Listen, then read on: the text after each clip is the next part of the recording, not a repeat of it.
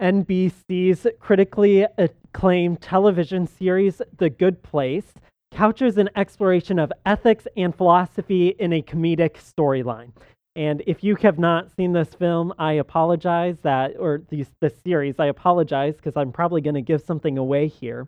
But in, in this TV series that's exploring ethics and philosophy in a, in a comedy, really, individuals wake up after death in what they believe to be the good place.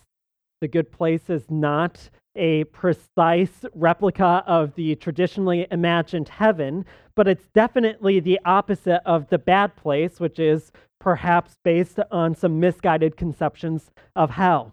So individuals wake up in the good place, but they know that they don't belong there. They remember their previous life, their moral failings, and so now they're in a predicament where they don't want to leave the good place, but they can't let anyone know that they don't deserve to be there. So they must hide their past moral failings and they must find a way to become a better person. They need to increase their good points score so that they can stay there, so that they can belong there. The only catch is this the good acts that you do, if they're motivated to stay in the good place and not to be genuinely virtuous and good and loving and kind, results in no gain in your virtue score and it gets you no closer to belonging in the good place. Well, this TV series was really widely received in our culture, and I think it points out that common to our humanity is the question can I be a better person? And, and it points out that we have this desire to be a better person not only in this life, but to belong with the good people in the next life, whatever that might look like and whatever that might take.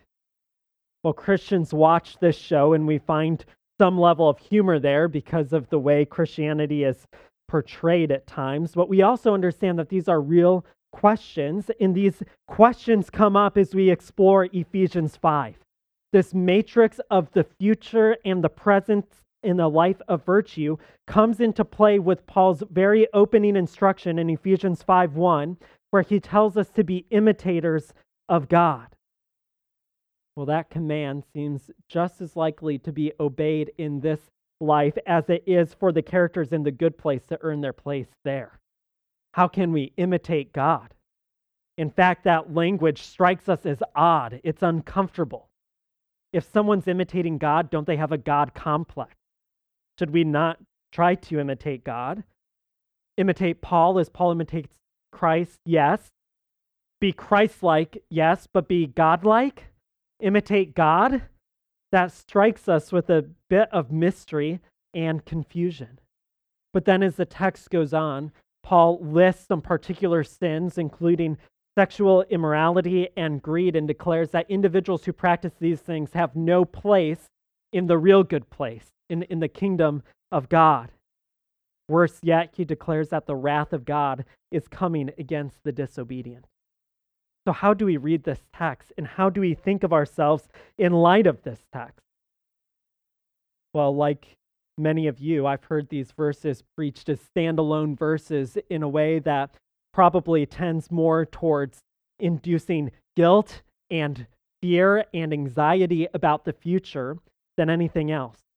And when we look at these verses, apart from the storyline that Paul puts them in, I think that's the inevitable result we, we read about sin, we know we're a sinner, and we know of the wrath of God and know that we don't measure up. So we feel like those characters in the good place who try to hide their moral failings and just try to be a better person to belong there. So I want to propose that we need to read this text in a different way. We need to read this text in the storyline that Paul has given us. In, in what I tried to demonstrate last week is that Paul is structuring his whole letter of Ephesians based on the book of Exodus and really the Pentateuch at large. And as you can see on the slides, we need to place this, these verses in the story of redemption that Paul is giving us. So he began by talking about the redemption that we have from sin. The, the new life that we have in Jesus Christ is the new humanity, the new nation, the new people of God who now reside as God's temple. God dwells in us by his Spirit.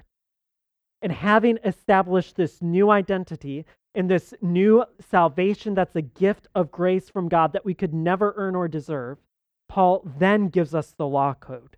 He then gives us the law of Christ that instructs us how to live as God's people in community with one another.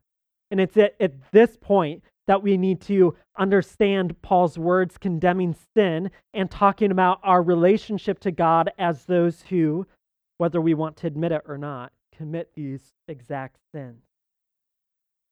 So, what I want to do is to walk through this text. I'm going to read the whole thing so that it's in our minds, but I want us then to hone in on a particular part of the Pentateuch story, the very beginning of creation, because what Paul is doing in this text is he talks about sin and separation from God and the wrath of God.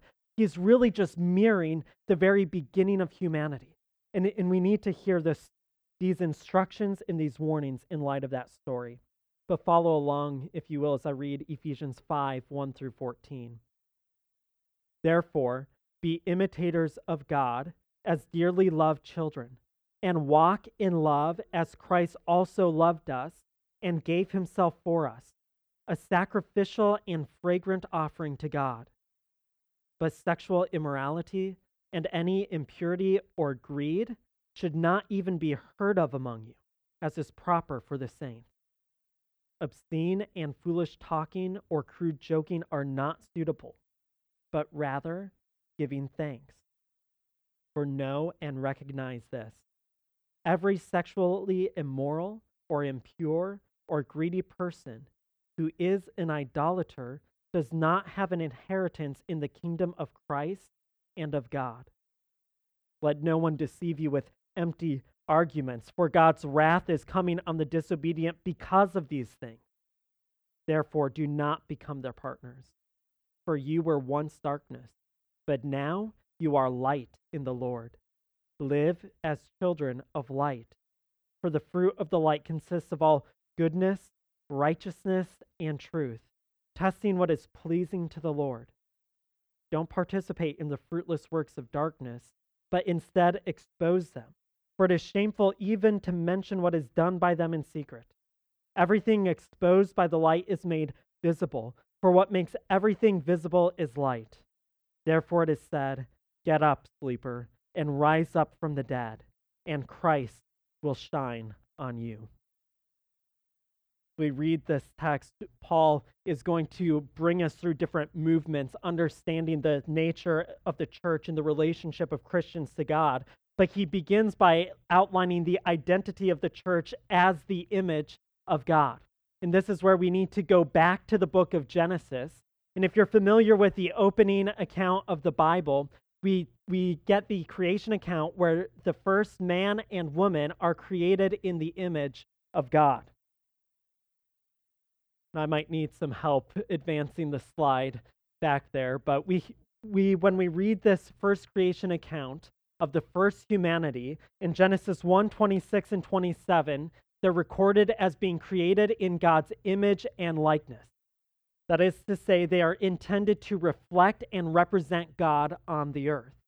Now, interestingly, when God creates mankind in his image and likeness, it's not just the individuals who are images of God in isolation or in their individuality, but it's together. He, in the image and likeness of God, he created them. So it is true that every human being is created as an image bearer of God, but humanity together is, in a sense, a more vibrant and full image of God. The likeness of God is conveyed more fully and thoroughly in humanity together in a way that's not possible in humanity alone. So these individuals, as image bearers of God, are intended to reflect God's presence and to represent Him as something like vice regents or lower level kings under the high king on the earth. And so they're commissioned to be fruitful and multiply and fill the earth. And as they do so, images of God will populate the entirety of creation. Having created the first humanity in his image, God gives them instructions for living in the covenant community, for living in a covenant relationship with God and living in relationship with one another. Now, the text of Genesis does not give us every particular instruction that Adam and Eve might have received. We can read of one, the prohibition against eating from the fruit of the tree of the knowledge of good and evil, but you can also imagine that there are other stipulations or other violations of the covenant that would be possible. For example, it would have been wrong or a breaking of the covenant for Adam to have murdered Eve. So we understand that there are prohibitions and guidelines for life in the covenant community that we might not read of in the text, but as we understand the nature of God and the nature of life together, there are instructions to live together that will cultivate flourishing and life with one another and life with God. But the first humanity was deceived with empty arguments. And so they broke those instructions for covenant community. They broke that law code. And as a result, they were exiled from the garden for their sin. Now, as we turn to the book of Ephesians, we see all of this in parallel if we have eyes to see it. And this is one of the reasons it's really important for all of us to be reading the Old Testament, because people like Paul knew the Old Testament really, really well and it informed the way that they talked about our life now. And I think it informs the way we ought to consider our relationship with God and with the church, with one another. And if we're attentive to the Old Testament narratives, we see them popping up again or being recapitulated in the New Testament. So, as you can see on that chart, there's a flow in our text that begins a little bit earlier but continues through where the church is represented as the new or represented as the new humanity. So in Ephesians 4:24, Paul said that the church, this new humanity is created according to the likeness of God in all righteousness and purity of the truth. And these individuals, much like the first humanity, are called on to imitate God what is reflecting and representing God but imitating Him? Not acting as God, but imitating Him. And then Paul gives instructions for the community of image bearers, instructions for proper living that would rightly represent and reflect God.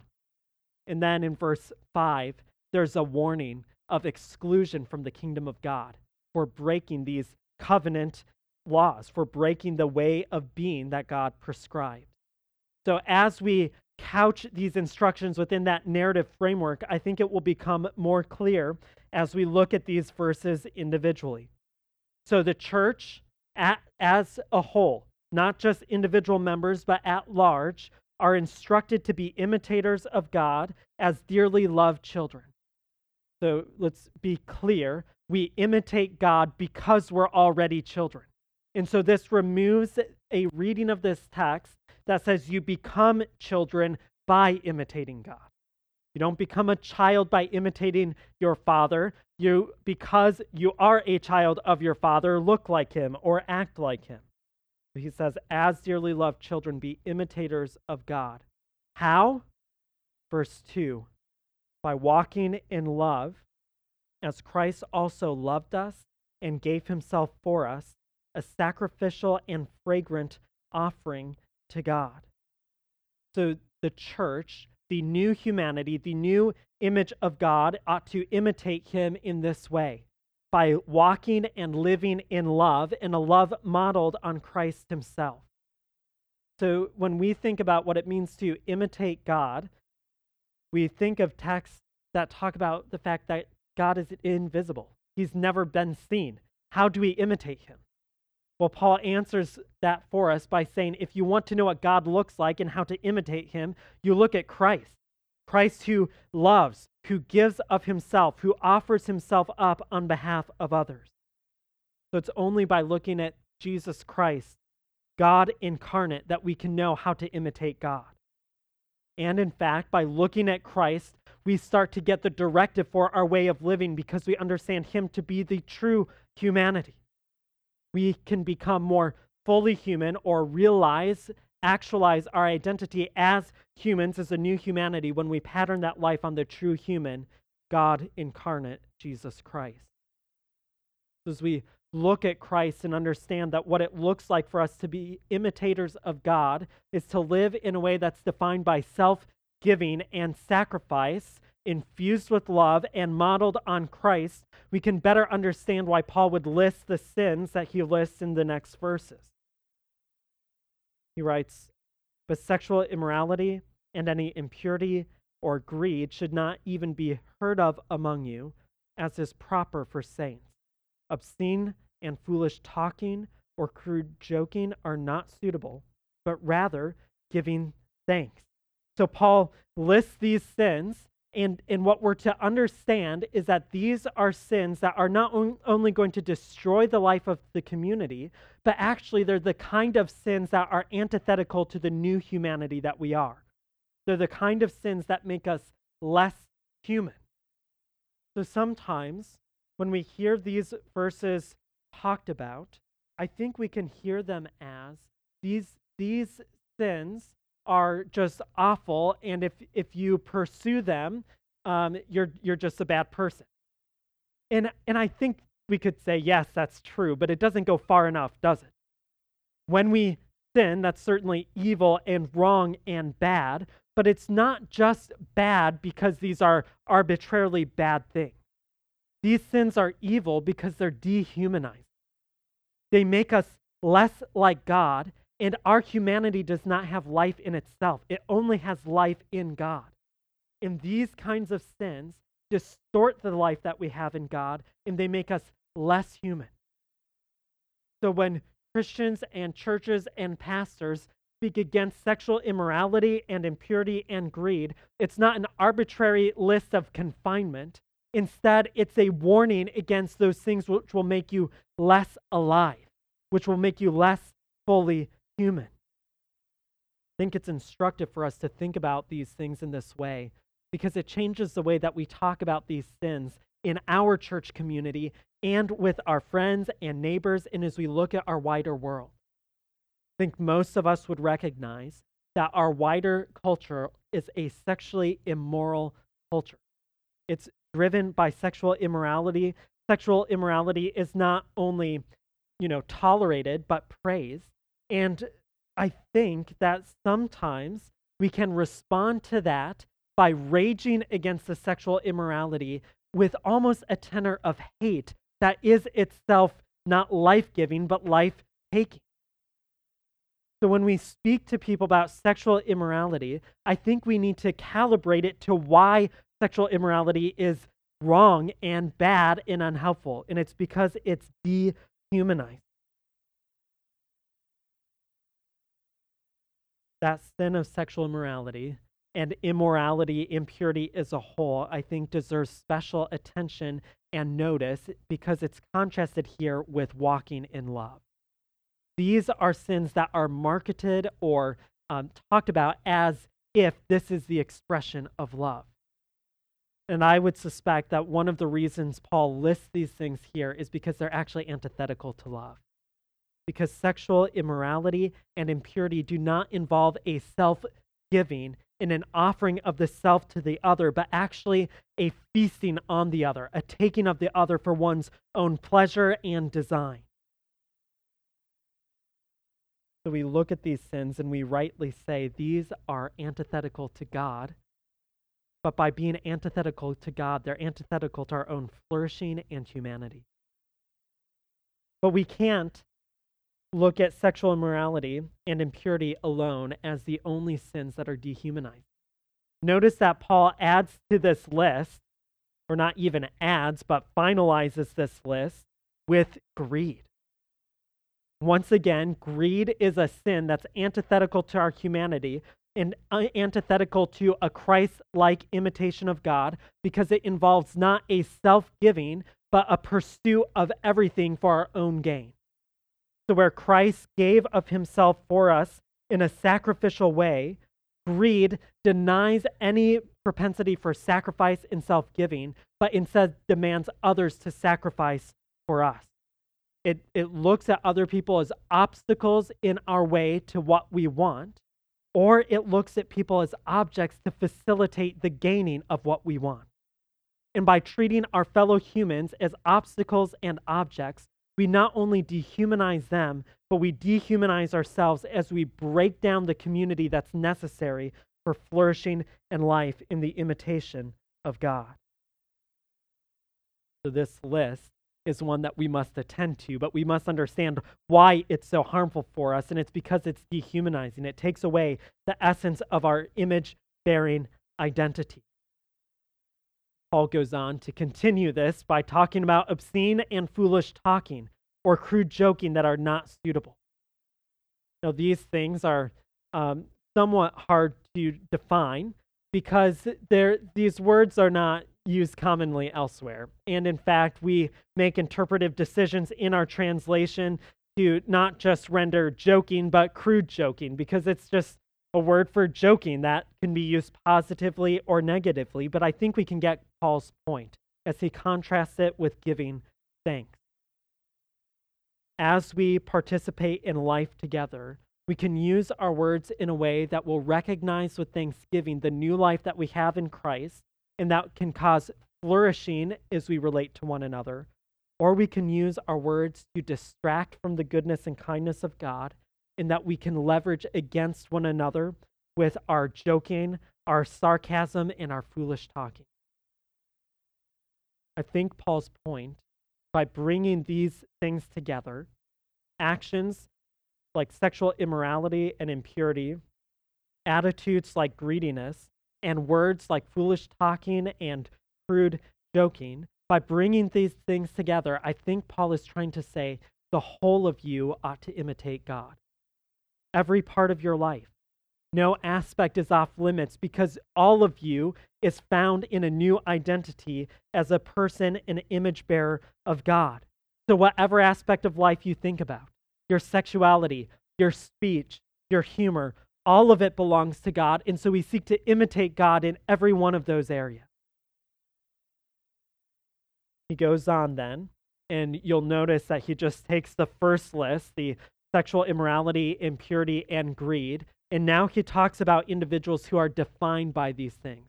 So, this the individual who participates in a life defined by sexual immorality, defined by impurity, and defined by greed in verse 5. It says, For know and recognize this every sexually immoral or impure or greedy person who is an idolater does not have an inheritance in the kingdom of Christ and of God.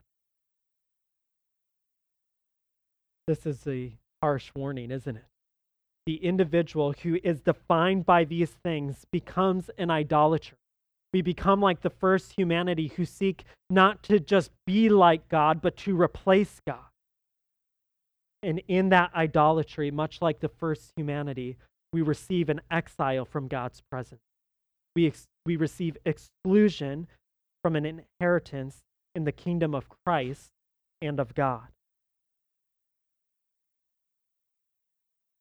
So Paul emphasizes this way of being that must be avoided in order for us to be truly and rightly imitators of God. And it's here in this end of verse 5 and into verse 6 that he brings a shift from talking about the identity of the church as an image bearer of God to talking about the purity of the church as the light of God. So he ends by saying these individuals don't have an inheritance in the kingdom of God. But verse 6, he warns them let no one deceive you with empty arguments. Don't be like the first humanity who was deceived, for God's wrath is coming on the disobedient because of these things.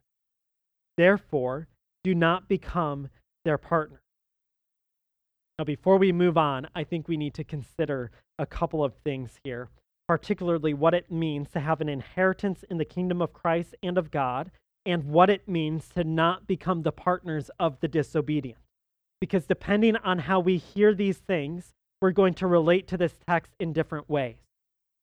So, for example, if we hear the phrase the kingdom of Christ and of God as something that is a future reality only, so something that will be experienced in the life after our death, then we will start to think about the way we live primarily in terms of what's going to happen to me if I die.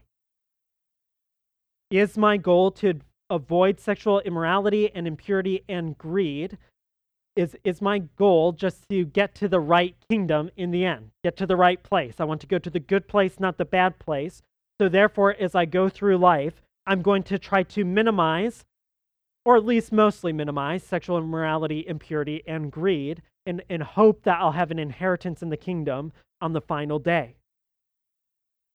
I don't think that's the way we're supposed to hear it. How do we hear that phrase, do not become their partner? Does this mean that we as a church and you as a Christian look out at the wider world and look at individuals who normalize sexual immorality and impurity and greed and decide, I'm not talking with them. I'm not going to hang out with my neighbors. I'm not going to permit my children to go to a public school. I'm not going to engage in the public workforce with my coworkers. I'm going to hopefully get a job where I can work from home and separate from them by only talking to them over Zoom. Is that what Paul is saying when he's talking about separate or don't become their partner?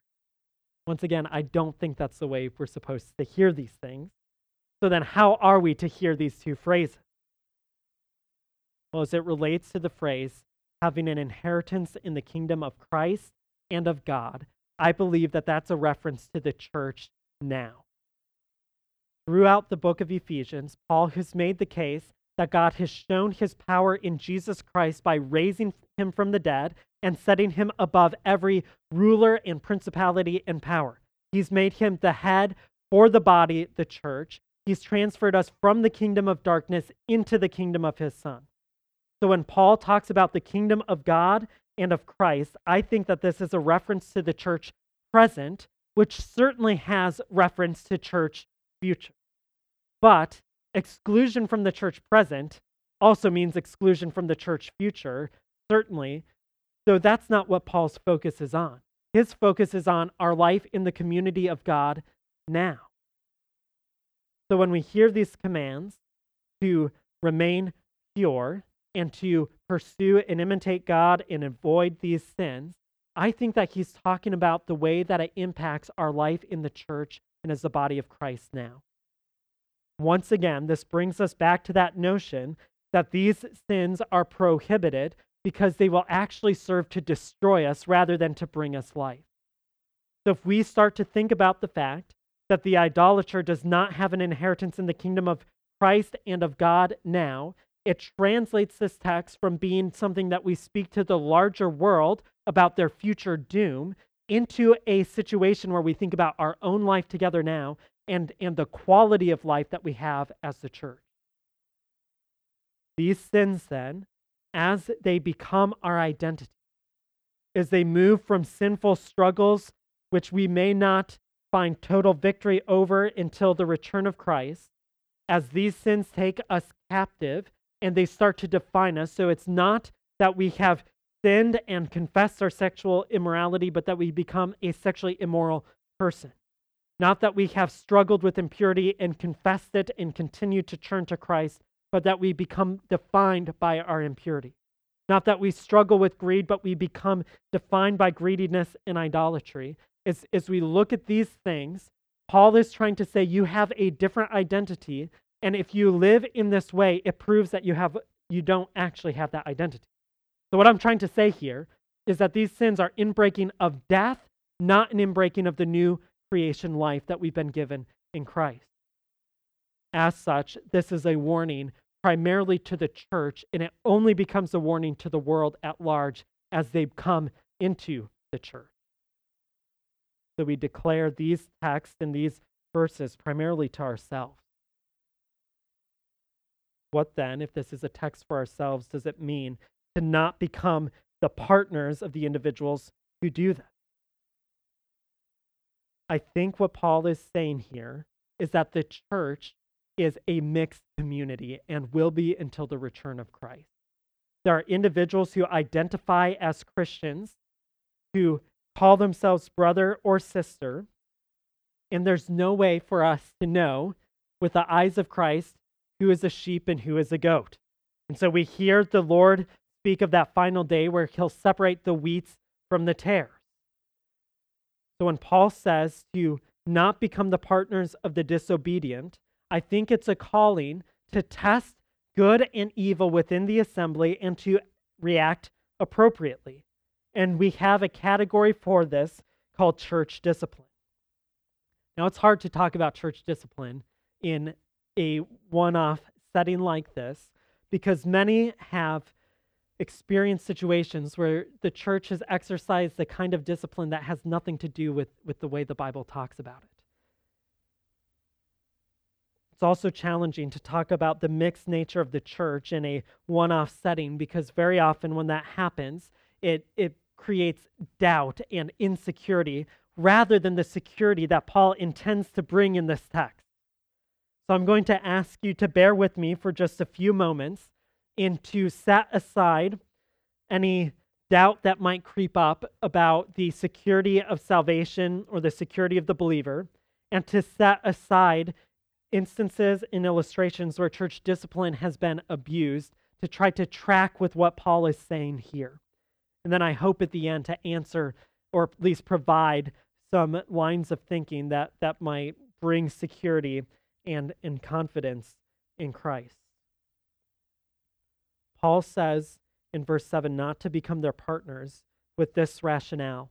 For you were once darkness, but now you are light in the Lord.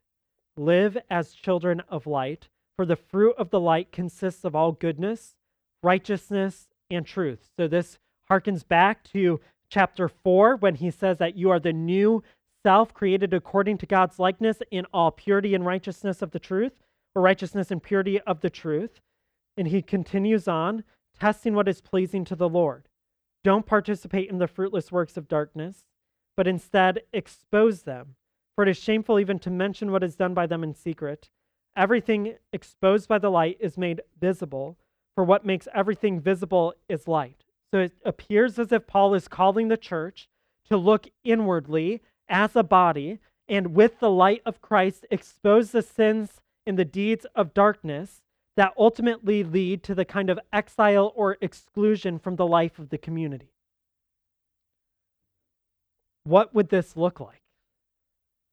I think probably the best way, in short, to provide a picture of what this looks like is by appealing to Paul's own application of this theology in another place, where in 1 Corinthians 5, he addresses a situation in a church where there's a man who's living in sexual immorality, and it's virtually ignored in some sectors of the church, celebrated by others. And he calls this church to, in, in the words of the text, hand this individual over to Satan. And I think that's the, the application of his instructions here to expose the darkness, to bring it into the light, to make it visible, and to speak the truth about what God says about those actions. Elsewhere in 1 Corinthians, Paul emphasizes the importance of doing this with the metaphor of leaven and a loaf of bread. Just as a little bit of leaven or yeast will cause a whole loaf of bread to rise, so too does a little bit of sin in the life of the community pervade the rest of the community's life. It's in, and it not in the way that um, because one person is doing the sin, everyone else is going to start doing that sin, but in the way that every sin is a manifestation of death that works against the new life that we have in Christ. So Paul is instructing individuals here. You need to, in a sense, regulate the life of your community by shining the light of Christ on all, on yourselves, on one another. And in so doing, as he explains in 1 Corinthians 5, you keep back the judgment of God that's for unbelievers and you keep it off of the church. And this is a hard thing to understand, but, but Paul is essentially saying that God will judge the outsiders. Don't worry about that. Think about your own life as a community. And by faithfully and carefully exercising church discipline, you'll maintain the purity of the church in such a way that you participate in the life of God, in the work of Christ, where He, like a loving husband, is seeking to present the church holy and blameless before God. So we participate in the life and work of Christ as we shine light on, on one another. How does this happen practically? Well, certainly there are instances, like in 1 Corinthians 5, where there is sin in the life of the church that is unrepentant, that is clear, and, and there's an individual who calls himself a brother or sister, and they must be exposed and removed from the church. That happens. We pray that it's a rare thing. We pray that as we live in life together, that God's Spirit would always be drawing us to repentance. So I don't think that we should read this text and only imagine these large scenarios, these, these drastic situations. Instead, I think we should imagine the day to day life of the community where we exercise a mutual shepherding and shining of light on one another as, as we reveal the blind spots that each of us have. So I think what Paul is trying to push people on toward is a, a way of being together where we reflect God's light onto one another's lives, we expose the sin in each other's lives, but it's not the kind of shining that consumes.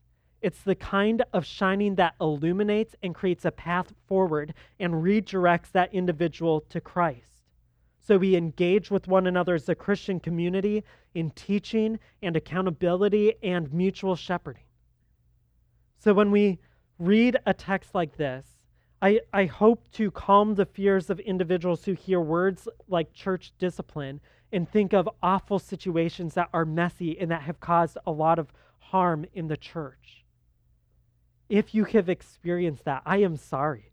That that is a hard thing. But those hard experiences do not mean that we can ignore texts like this.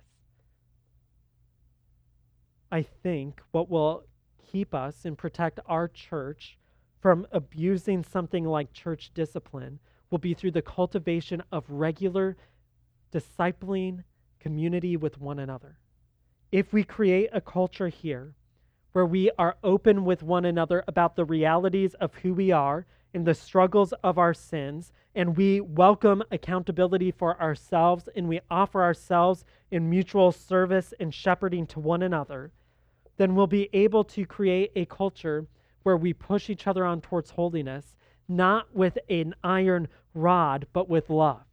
Not with a consuming fire, but with the glow of Christ on our faces as we talk to one another. So I want to encourage each of us that we are children of light, and that brings with it a responsibility to relate to one another as light together, but not as the source of light ourselves. You'll notice in these texts that we're called children of light. We are not the source of light. So as we confront and disciple and relate to one another, as we confess our sins to one another, we do not do so as if we are the source of our holiness and we brandish that about as if we are God. We're to be imitators of God, reflections of His light, and we need to relate to one another in that way. Paul ends his comments here with a quote from Isaiah 60. He says, Get up, sleeper, and rise up from the dead, and Christ will shine on you. And I think that it's in these words that we find the ultimate hope for our life together as we pursue holiness and righteousness and imitation of God. This line, I think, is where the freeing reality sets in if we've missed it up to this point. We could hear these things and say that I imitate God based on my own goodness. I imitate God based on my own righteousness and holiness. But Paul cuts that off right here by appealing to Isaiah 61 and 2, where Paul says, Arise, shine, for your light has come and the glory of the Lord shines over you. For look, darkness will cover the earth and total darkness the peoples, but the Lord will shine over you, and his glory will appeal or appear over you. So, Paul's calling here is truly a calling to be light, but not the kind of calling that requires us to conjure up light in ourselves. It's the kind of calling that gives us by the grace and gift of Christ, the very light of Christ Himself that will bring us forward. So while we might feel like our entry into the church and our experience in the body of Christ is very much like those characters on The Good Place who are just trying to hide their moral failings from the shining of light or who are trying to be better, we're told here that Christ gives us resurrection power and shines His light on us. Christ, the true light of the world, shines in a way that truly exposes darkness, but not in a way that transfers us into the kingdom of darkness and consumes us, but transfers us into his own kingdom. He makes us his friends. Foreigners are made citizens. Idolaters are made imitators and worshipers of the one true God, basking in the light of Christ and participating in the life of God. So, this is our way forward. This is how we obey these commands. This is how we imitate God, not by looking to ourselves, but by turning once and again to Christ, the Christ on whose grace alone we are dependent. Let's pray that Christ will make us a church that shines with his light, not because we're holier than anyone else, but because the Holy Christ dwells with us.